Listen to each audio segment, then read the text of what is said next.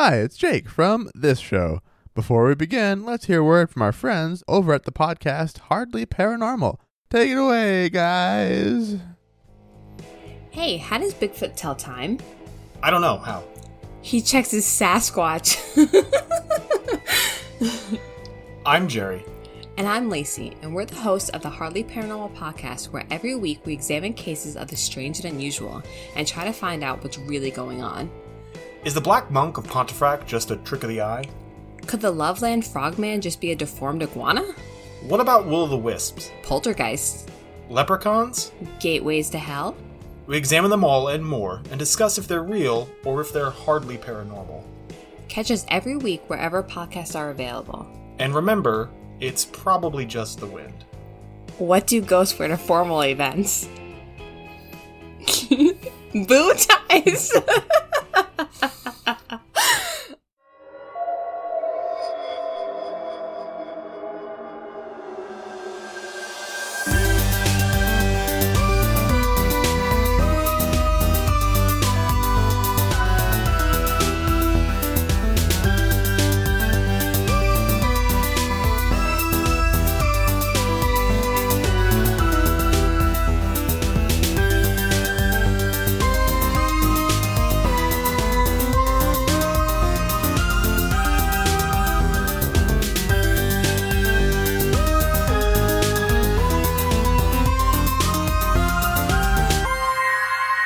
Yeah, no, it's going okay. It's still pretty hot here. We had our big old tropical storm yesterday. Yeah, Isaias? Is that right? Isaias. And we caught sort of the skirt hem of it, the very edge, and we managed to get through it without losing power. Oh, good. Which is a lot better than even folks just up and down the street from us, so wow. Cannot complain. Yeah. And now today it's warm again, but not too bad. And, uh, yeah, a very fun update. Yeah, it's just been sunny in the seventies, low seventies all uh, all week so far. God damn you. I want that. I want that experience. Mm-hmm. For any out-of-the-U S listeners, uh, the seventies Fahrenheit is about two hundred ninety-five Kelvin. Helpful information. But of course, enough about North America. The reason we're here today is a reason very much tied to the Welcome month to of August. Welcome to Superstitious. The Paranormal Podcast. About the science of the strange. I'm Wyatt. I'm Jake. Well, it's August around the world. World. World. Exactly. Around it. August. In it. We did All it last year. All the way year. Around the world.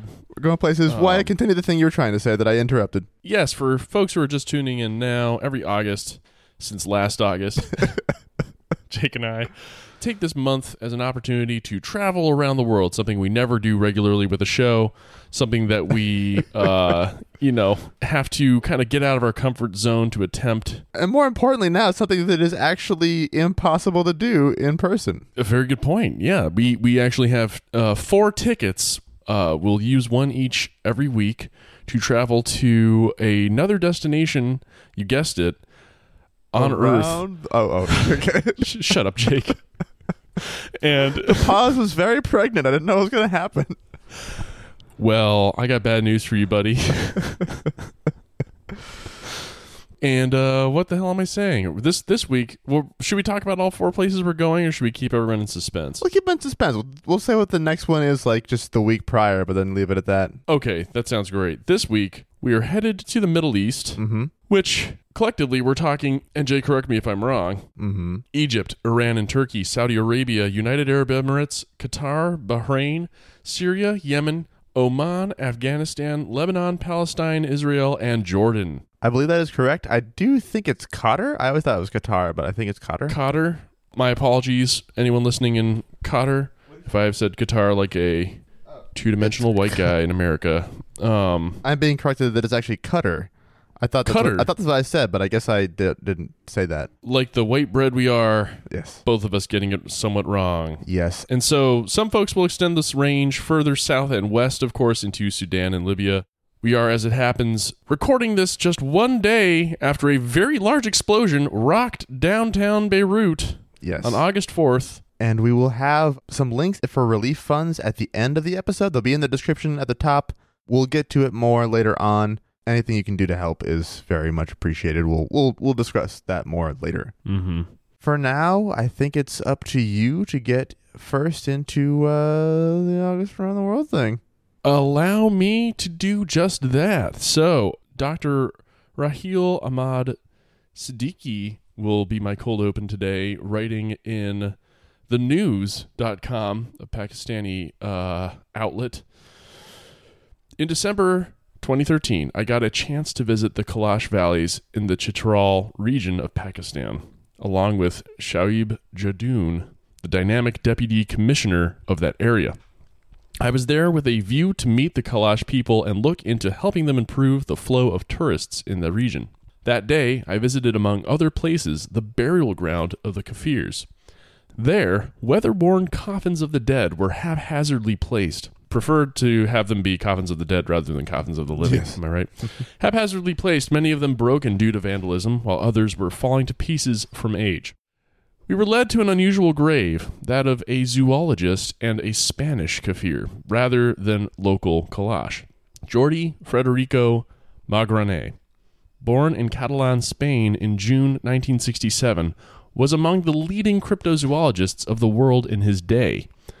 Magraner came to Chitral in nineteen ninety-two in search of Barmanu, or Barmanu, excuse me. The Pakistani equivalent of the abominable snowman. Yes, Jake, I'm going there. Aided by his team, he combed the wild heights of the Hindu Kush, searching for scientific evidence regarding the presence of this legendary creature. Magraner wandered for weeks, crossing from the valleys of Kafiristan into the neighboring province of Nuristan in Afghanistan. In May nineteen ninety-four, during his trek to the Shishikh Valley in the Chitral, Jordi Magraner, Doctor Anne Malasand, and another associate, all Europeans, reportedly heard two series of unusual guttural sounds that could have been made, in their opinion, only by a primitive primate voice box. Hmm. Unfortunately, it was late in the evening, and, in fading light, it was not possible to follow the creature making the calls. The team tracked down witnesses, however, each of whom claimed to have seen the foul-smelling animal that made the sounds. The Barmanu is a bipedal humanoid primate cryptid said to live in the mountainous region of northwestern Pakistan and has been sighted most often in the Chitral and Karakoram ranges between the Pamirs and Himalaya. It thus occupies a range between two other similar cryptids, the Almas of Central Asia mm-hmm. and the Yeti of the Himalayas. Yeah. So that's the bit of the article that he wrote that I have excised. This is now drawing from a number of websites, but here we go. Magraner and further investigative efforts. So basically my segment today is about Magraner's efforts to research the Barmanu, or Barmanu. I keep going back and forth. Barman University. Barman U.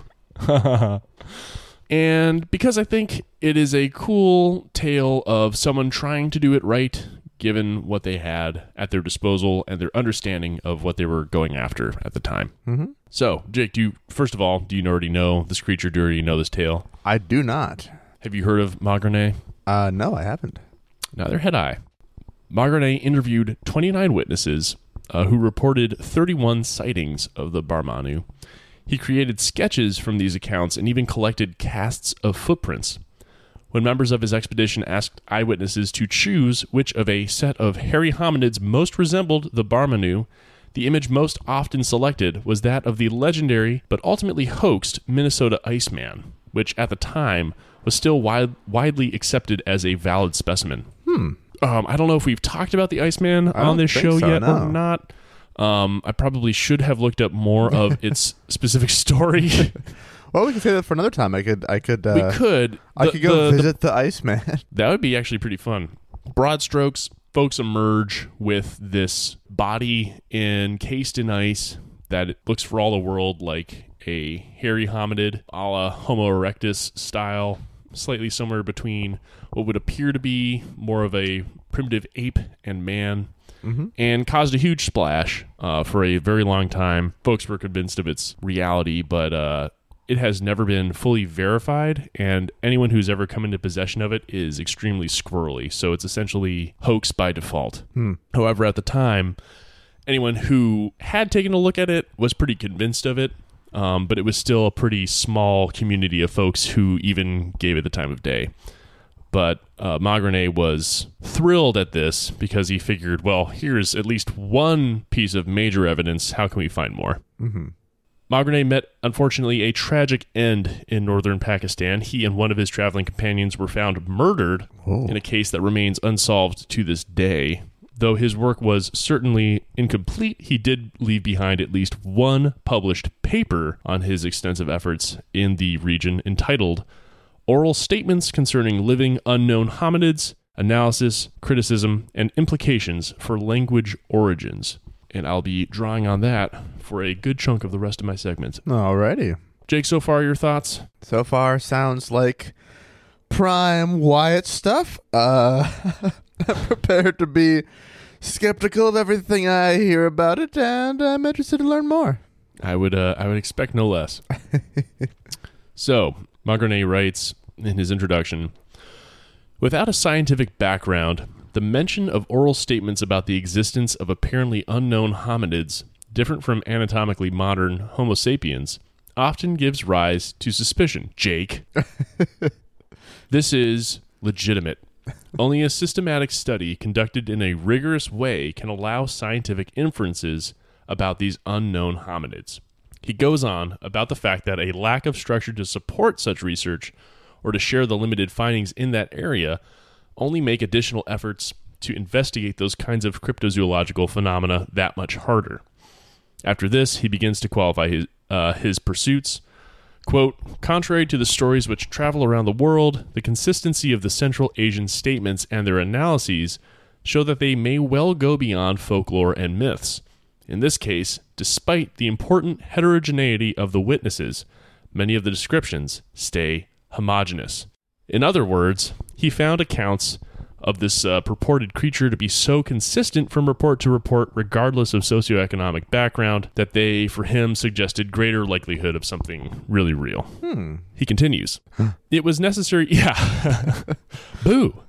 Um, it was necessary to work out a scrupulous and methodic approach before reaching an opinion on this problem. It occurred to us to collect new oral statements, this time with a full scientific method specific of zoological investigations. These elements include, on the one hand, the study of the ecological and human background, and, on the other, the use of an analytical system applicable to these oral statements.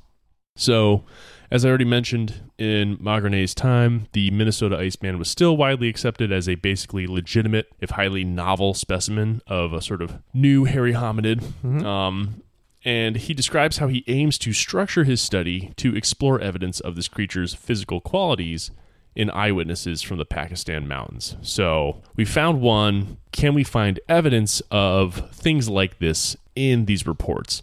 Hmm. He keeps only first-hand and so-called direct informant accounts, which were those told secondhand by an acquaintance of the actual eyewitness, so basically a person who heard it from the person who actually saw it. Hmm.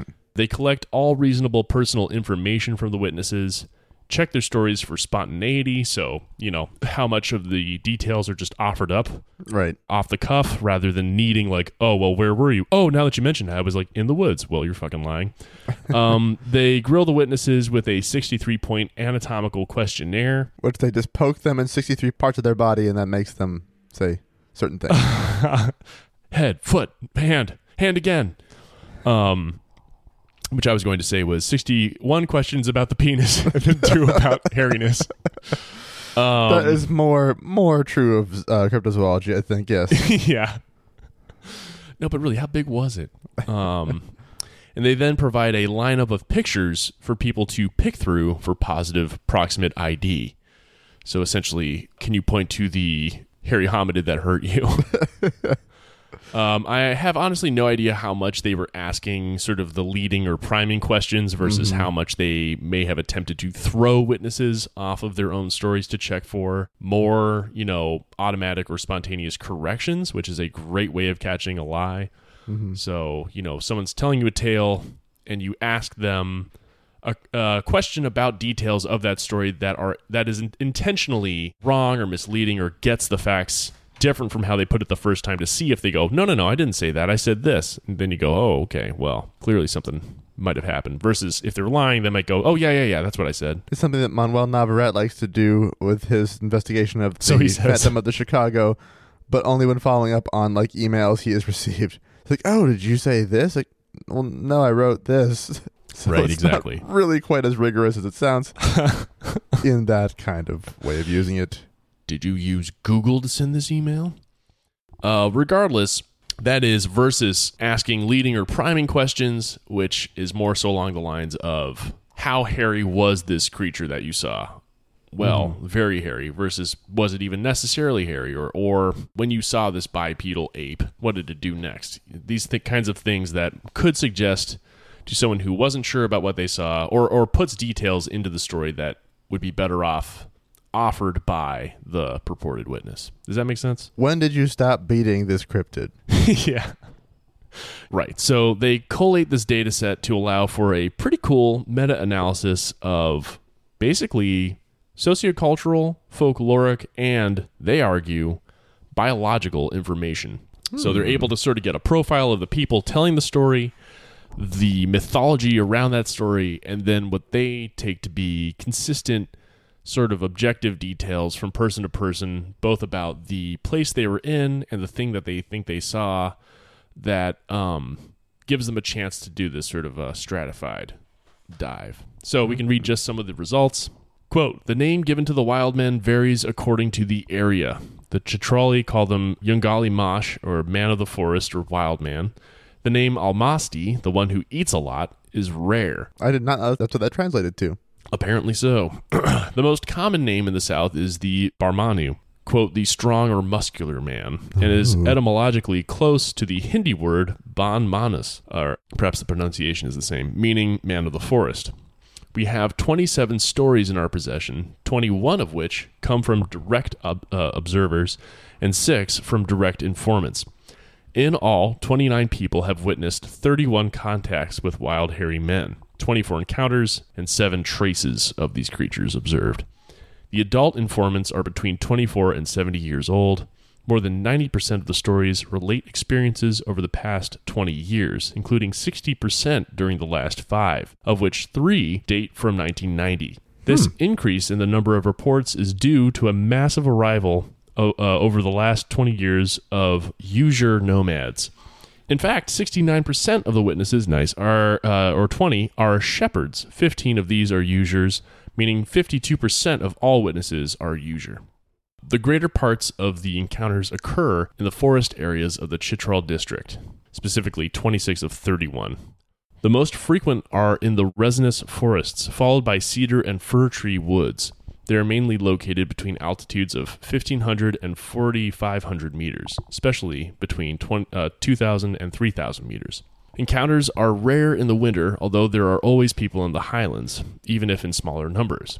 The explanation for this may be that the local population is less exposed to such occurrences during winter, or because the wild people tend to migrate during that season. All collected physical characteristics and iconographic indicators chosen by the witnesses are in accordance with one another. Systematically, the oral statements stress the human appearances, permanent bipedalism, and abundant pelosity, aka hairlessness, or sorry, hairiness. They're completely hairless. They're so smooth. So smooth as an egg. Um, abundant pelosity on the body, except for the face and knees.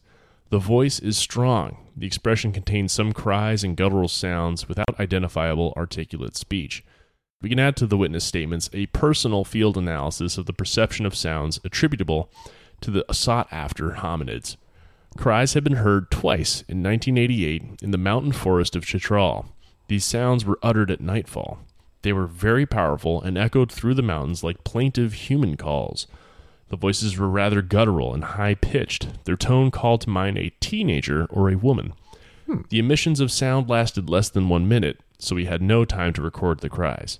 He goes on to speculate on the possible taxonomic history of this group uh, for quite some time and to contemplate their apparent lack of articulate speech. From what I read of these sort of lengthier sections, he was clearly attempting to make his case in earnest, um, very plain language and many citations, but we can cut to his conclusions. Quote, there are two ways of interpreting these stories. Either the stories are made up and totally imagined as prompted by oral tradition, or they describe a reality that does not belong to the witness's makeup. The arguments which enable us to discuss the relative weight of each of these two interpretations concern, on the on the one hand, the consistency between the various stories, and, on the other, the consistency between the environment and the conditions allowing wild human populations to exist.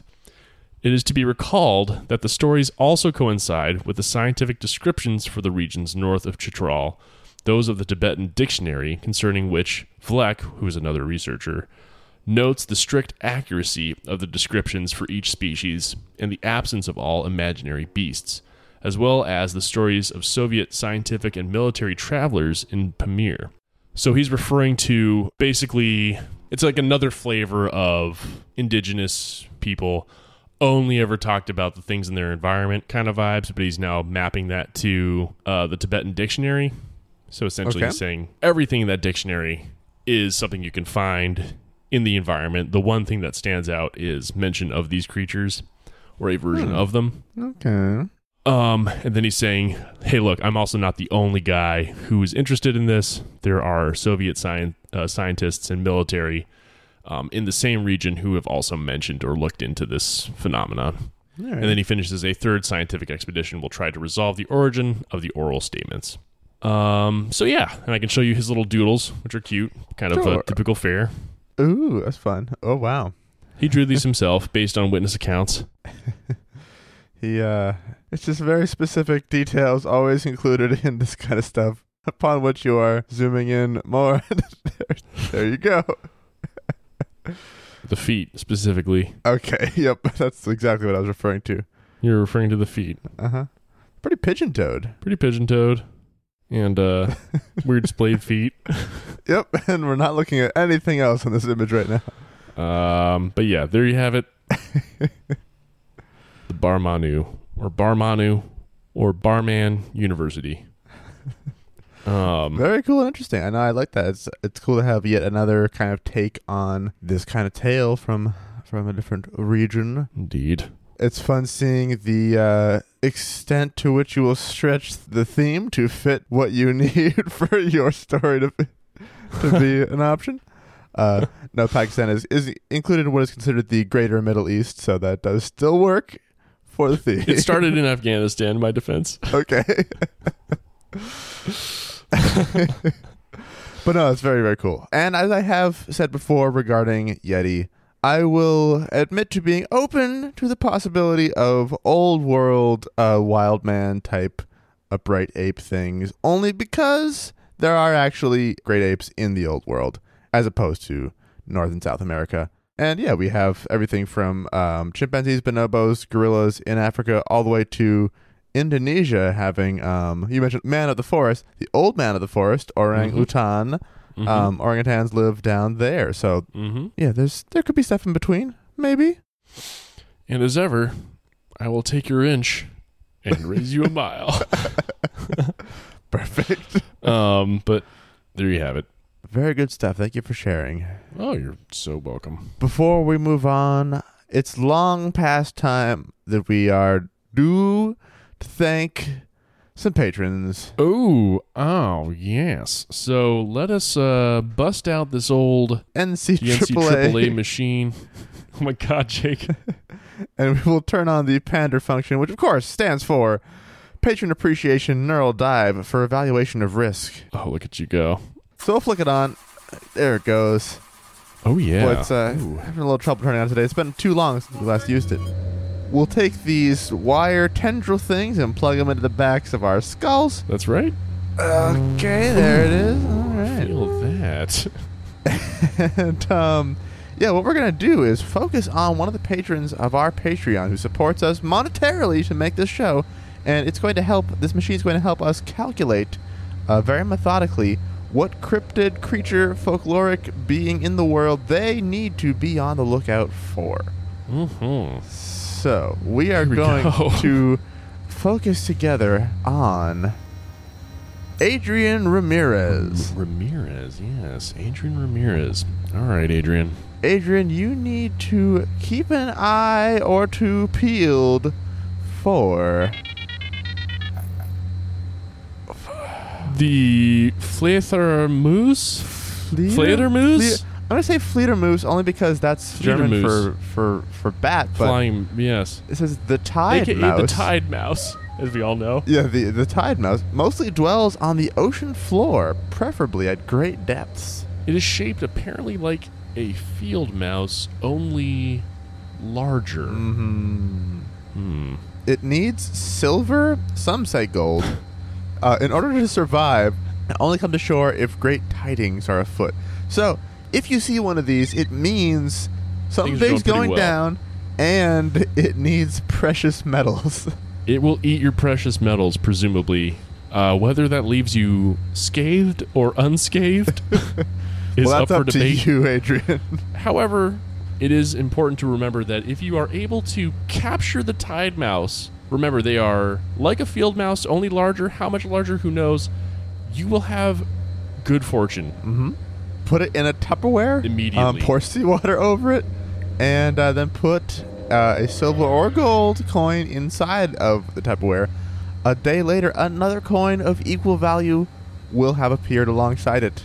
Which begs the question, why do they even need to forage for food if they make things more will simply of it. replicate? But that is not a question. We don't argue with the N C A A nope. of what it tells us. No, indeed. I'm surprised they even had that independent thought while the machine uh-huh. was plugged in. Uh, yeah, be on the lookout, and thank you so much for your support. Thank you very much. Hopefully you do and do not run into the flatermoose. And hopefully when you find out how much bigger it is than a field mouse, it will uh, be fine. Couldn't have, couldn't have put it better myself. Yeah, no, we appreciate your support. Uh, anyone who wants to support our goofy old show at our Patreon for any amount at all, as low as a dollar, you will have your name entered into a little uh, kind of computer algorithm pool. Yeah. And the machine will begin immediately calculating. It takes a very long time for the calculations to complete. And so yes, uh, that is why we can usually only do about one or two per episode, if that. Mm-hmm. Um, it's not because we forgot. And it will, yeah, generate all the stuff that happens. It's great. You know what I mean? All the rest of that fucking shit. Yeah. And it does not involve us hitting the random page function on the cryptids wiki of that. Which would be... Is... absurd. Uh-huh. So yeah, Jake, with that said, dare we uh, talk about one of the world's best local beers? Oh, I think you probably should, yeah, because I forgot. Should we do that mid-roll, or should we do that uh, at the old uh, tail end of this whole weird train? Let's do it right now. Okay. Let me pull up my notes because I don't trust myself to construct sentences independently today. I never have notes for this. I'm not sure where. Did you have? Did, did Drew give you copy originally? Nope. I just generated that and then oh. I didn't do anything else. Oh, well, I didn't even do that. So you're doing better than I am. Hey, what you gonna do? Who you gonna call? Both of us. I, of course, am talking about. And Jake, please do not do it with me today. A brewery that combines elements of D and D, medium to heavy metal, and of course, beer. beer. I heard it somewhere. I'm not sure if Jake said it. Saw his mouth move. Saw the lips forming the shape of the word beer. But pretty sure I just heard it before I said it. To make something I personally like to refer to as good-ass beer.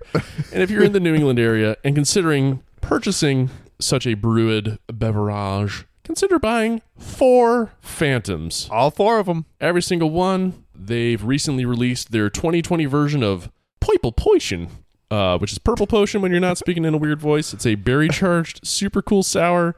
And uh, anyone looking to have their cheeks, as I've said numerous times now, physically squeezed. I cannot stress enough how painful and pleasurable this is. A realm beyond pain and pleasure. To open the can, you do have to solve the lament configuration. So Google that. Um, and if you're a little wary of going out to the stores, but are uh, within driving distance of Western Massachusetts, aka Bestern Massachusetts, Four Phantoms is available for curbside pickup. Otherwise, as ever, please access the most complex review page in the history of man. untapped dot com. I've started to make some headway. I think I was able to see some reviews, but I didn't see any that were obviously from listeners. And I, I realized a flaw in our original thing saying we would read your reviews if you put them there. I don't know how to know who's who's actually listeners. Say Super Duperstitious sent you. Uh, yeah. Maybe C C us in your review so that Untapped sends us an email from their comment section. Because that's probably how that works. And um, we'll check it out. hopefully it's good enough that we read it. If not, you know, fuck you. And uh, yeah, check out Four Phantoms. Phantoms. Thank you guys very much. Bye. Goodbye. And hello again. Welcome to my segment. Oh, hello. Um, I was already unplugging my headphones. Somehow you heard me, though. Mysterious, just like I heard the word beer when I shouldn't have.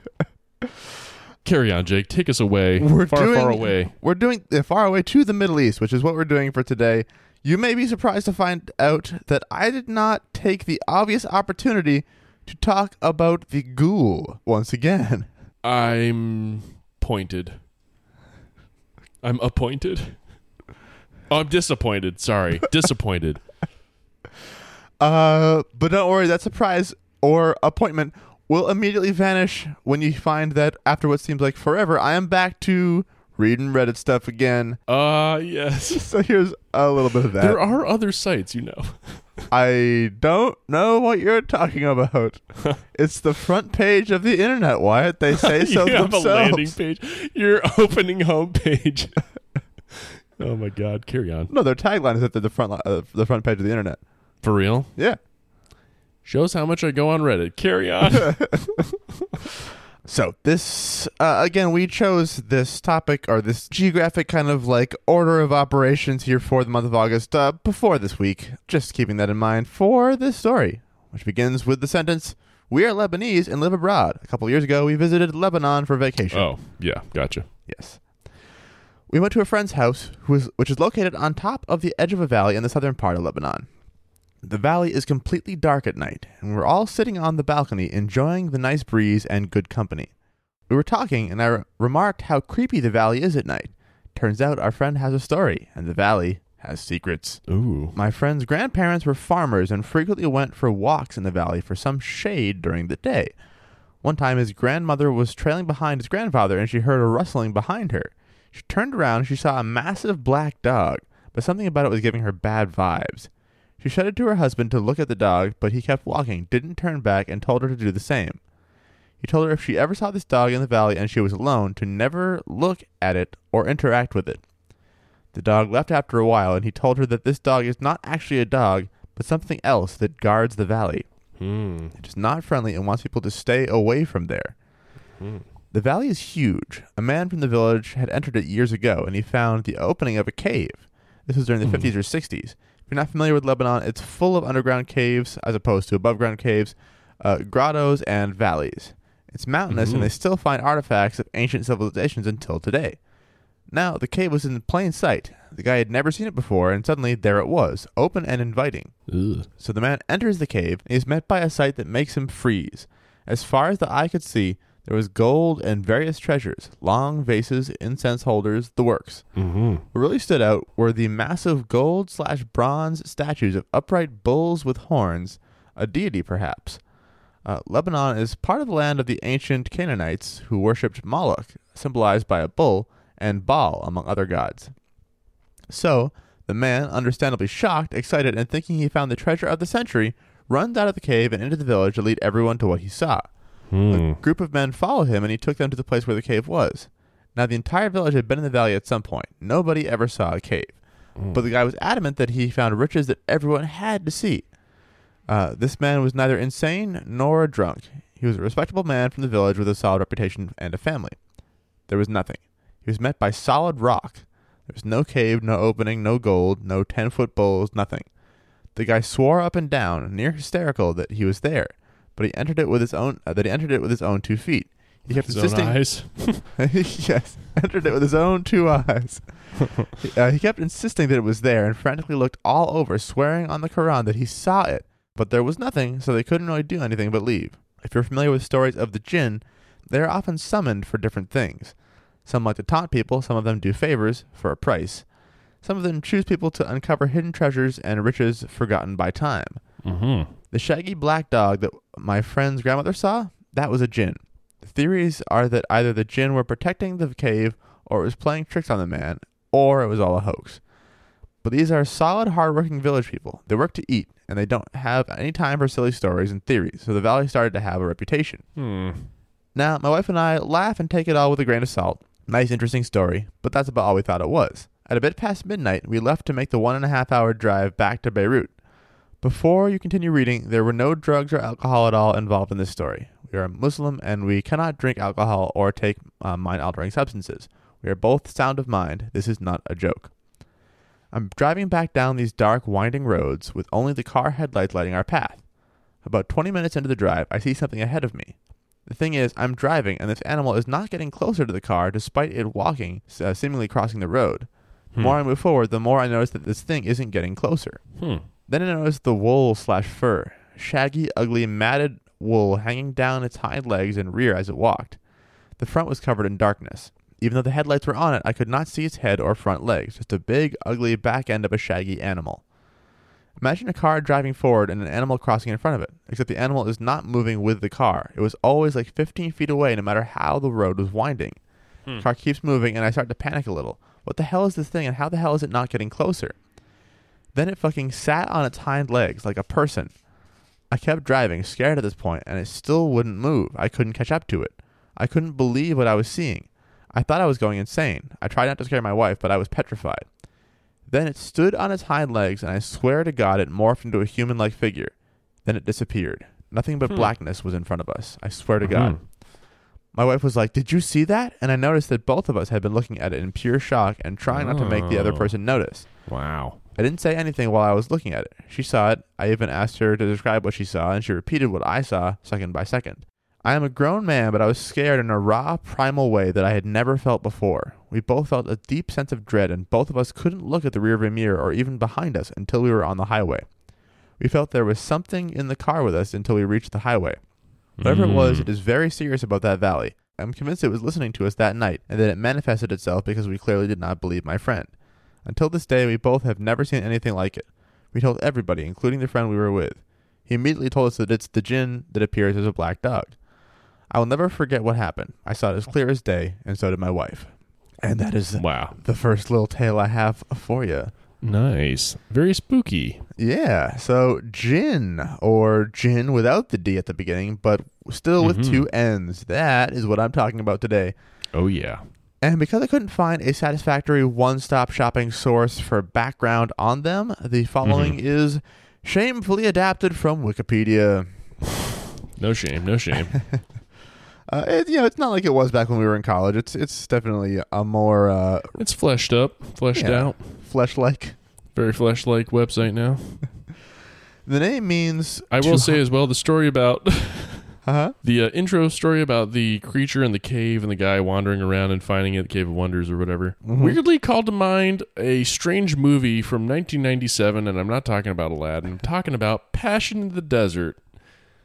Anyone out there ever see this movie? Jake, you ever see this movie? Nope. Man, oh man. It was on the uh, I F C, Independent Film Channel, I want to uh-huh. say, all the damn time, back when we had T V when I was a kid. It's a weird movie. That's pretty much all I have to say about it. All right. Sounds great. There's, will, a, uh, uh, there's our plug for uh, Passion of the Desert. Passion in the Desert. Oops. I will send you a screen grab and then cease derailing. Oh, wow. Huh. Indeed. Well, well, there's the cover image for this uh, this episode. Oh, my God, yes. For when it goes on the old webbing site. Uh, great. Very good. I'm glad I have, as we all do to ourselves, perpetuated my own haunting. By that movie. Carry on, Jake. You were going to say something about gins. I was. Blue gins. Acid-washed gins. I think the plural of gin is actually gin, so I'd say gin. Something along the lines of uh, gin martini, uh, dry, right, gin and tonic. Up with a twist of lime. Yes. Um, Very good. Anyway, the name means to hide or to adapt, which refers to the fact that jinn are shapeshifters and are also able to turn invisible. Hmm, that's cool. Jinn, in general, includes the concept of genies, whose own etymology mostly came out of specific translations in Europe of specific types of jinn. Um, so eventually kind of morphed into the word genie.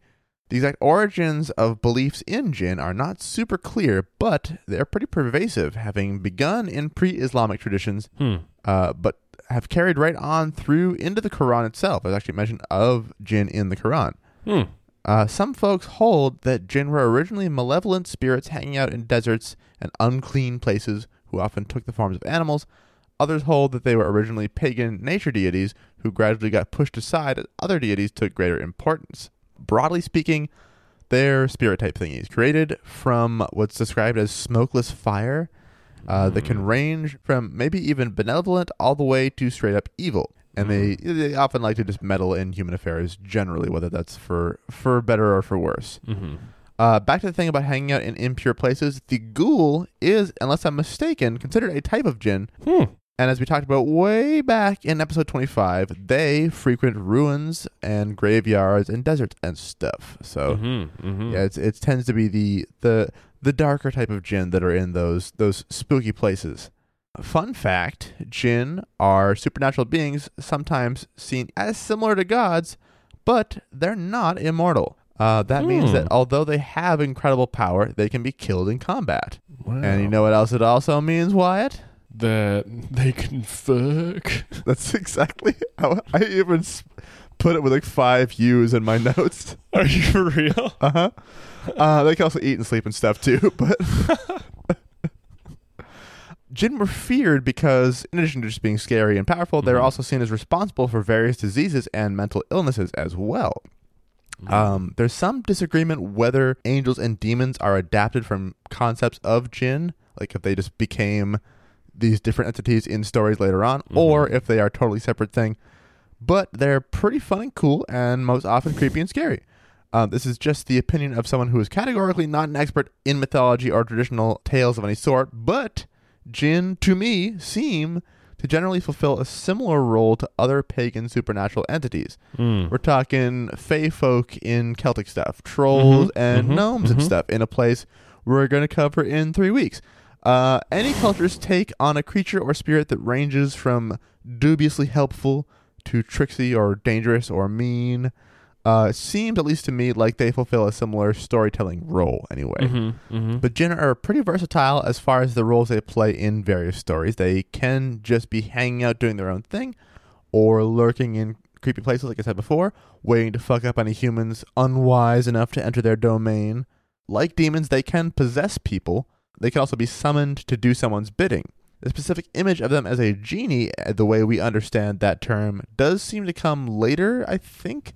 Hmm. Um, there's certainly a story about Solomon, you know, that Solomon, King Solomon, um, that ends, he's like able to control or repel or whatever different jinn using um, gems of different kinds, like a diamond that like keeps this one huh. uh, jinn either doing his bidding or just keeping it away. I can't remember. And then somehow the jinn ends up with it and then takes over, assumes his throne. Then he has to kind of wander around for a while. And then God somehow convinces the jinn to throw it into the ocean, like the diamond into the ocean. Whoa. And then Solomon gets it back and then is able to trap the jinn in a bottle. It's a long way of saying, oh, mm. jinn in a bottle seems to comfort. Jesus.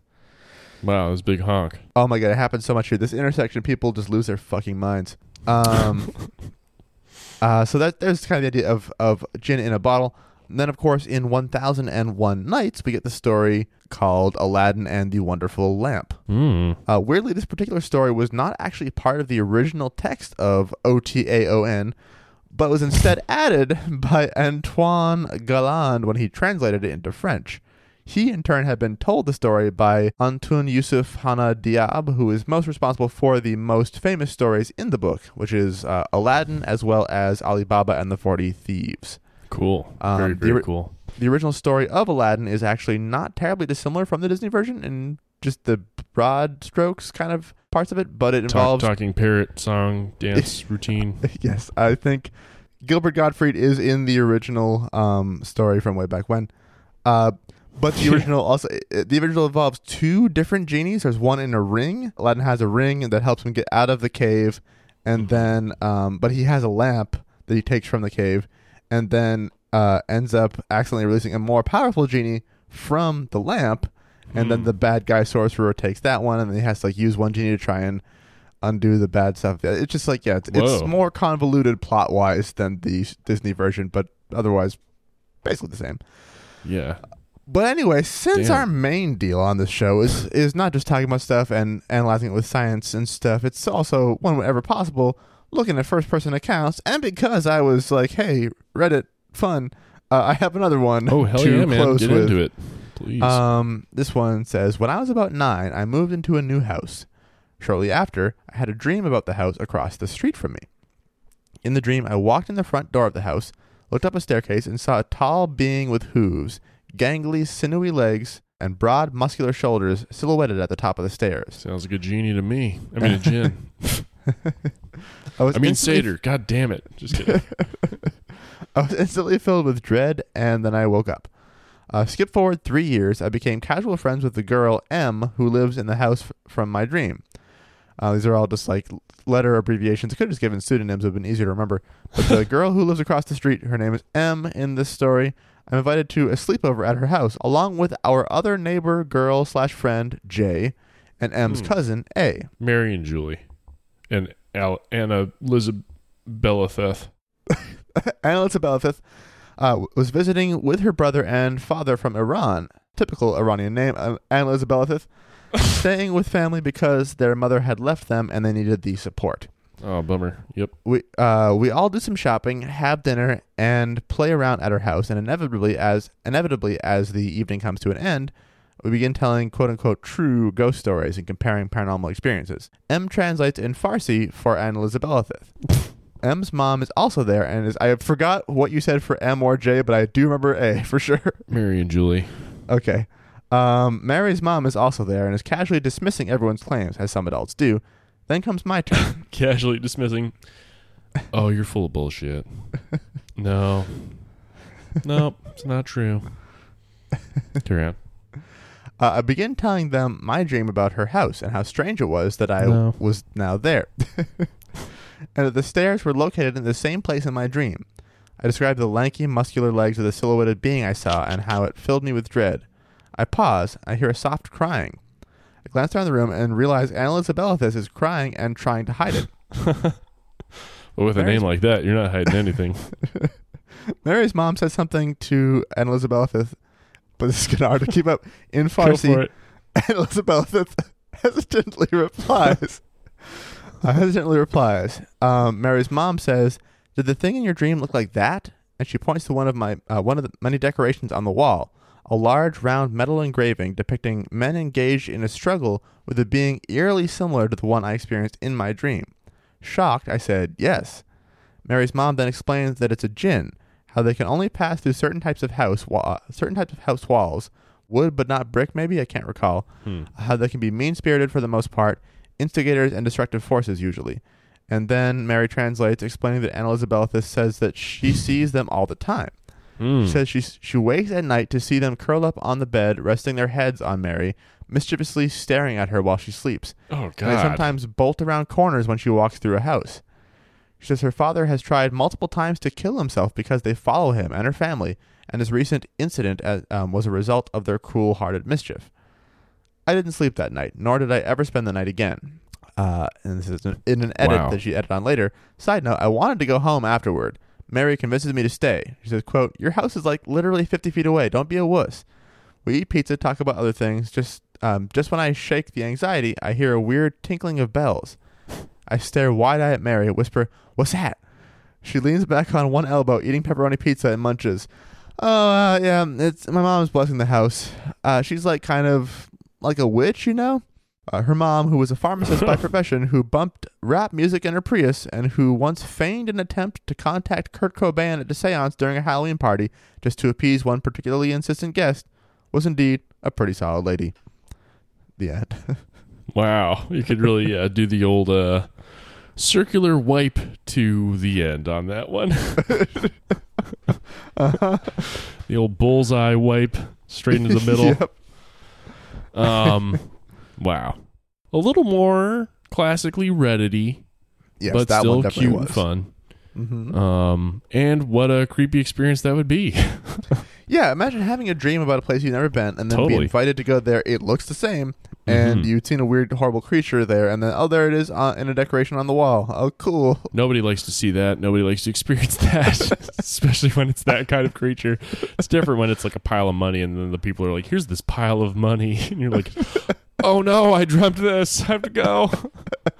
Um, well, certainly if it's that stupid Geico pile of money with little eyeballs on top, that's a whole different story. Oh, yeah, the Geico pile of money. Oh, my God. Holy shit. This is one of those moments where you have such a recollection that you realize some part of your brain has been holding on to this. But it was in such deep storage that essentially only its like invocation would ever pull it out. Like there was no, there was no way that would ever have come back to the surface of conscious thought, shy of it being. I thought you were riffing. I thought you were kidding at first. And I was like, no, yeah, ha ha. If it was voiced by Gilbert Gottfried, oh no, it was real. Well, what you're welcome, and I'm sorry. God damn you. But mostly goddamn Affleck and all those guys. Uh-huh. Insurance insurance companies have the worst jokes. And also the whole business is kind of a horrible thing to begin with. It's a, oh, yes. That's more important. I'm like, I don't mind them bleeding the oh, country dry. But their commercials are really funnier. Irritating. Yeah. Well, anyway, yes, just like the pile of money, also horrifying, legitimately horrifying. As it turns out. Maybe that could be the image for the show. Yes. That's that's that's old news now. Anyway, this has been the first episode of August Around, Around the, the World. world. And we have three more. We do. Uh, next week, we're going to be venturing to the specific island. That's right. We're going to be looking at different stories of uh, any number of different cool Polynesian or otherwise cool stories out in the Pacific. It's going to be neat. You got to join us then. Before you go, please check out the links in our description. We're going to have some relief fund stuff. Red Cross is a big good one too, but it's it's a little bit more complicated to to be able to help because mostly what they need is blood, and unless you live nearby, it's harder to give it. But money is also helpful there as well. But yes, if you are able to help folks in Beirut, please please do. Mm-hmm. We are also now at a point where we were doing a, a merch giveaway thing for folks who were were helping and chipping in in different ways that are are good for good causes. And as of today, that contest is over, and the winners will hopefully have been announced by now. We'll announce them on social media. If you won, we'll have reached out to you directly. Don't worry, so you'll already know. Uh, we're recording mm-hmm, this the mm-hmm. day before it comes out. So for us right now, the contest still has like several hours left, um, and no one has won yet. But yeah, we'll we'll get there. And congratulations, person. That's right. And thank you for your activities. Uh-huh. Uh, we might try a giveaway type thing like this again sometime soon, but for now, we are going to keep shouting out specific causes to support every single yeah. episode, and we'll probably do it like this at the end of the episode because that'll make it easier for you to just kind of bail on listening to us and just follow the link that we have in the description and go exactly. do the thing. So yeah, go do that again. This week is Lebanon disaster relief, and uh, yeah, thank you for listening. Thank you so much, and see you next week in the Pacific Islands. Bye. Bye.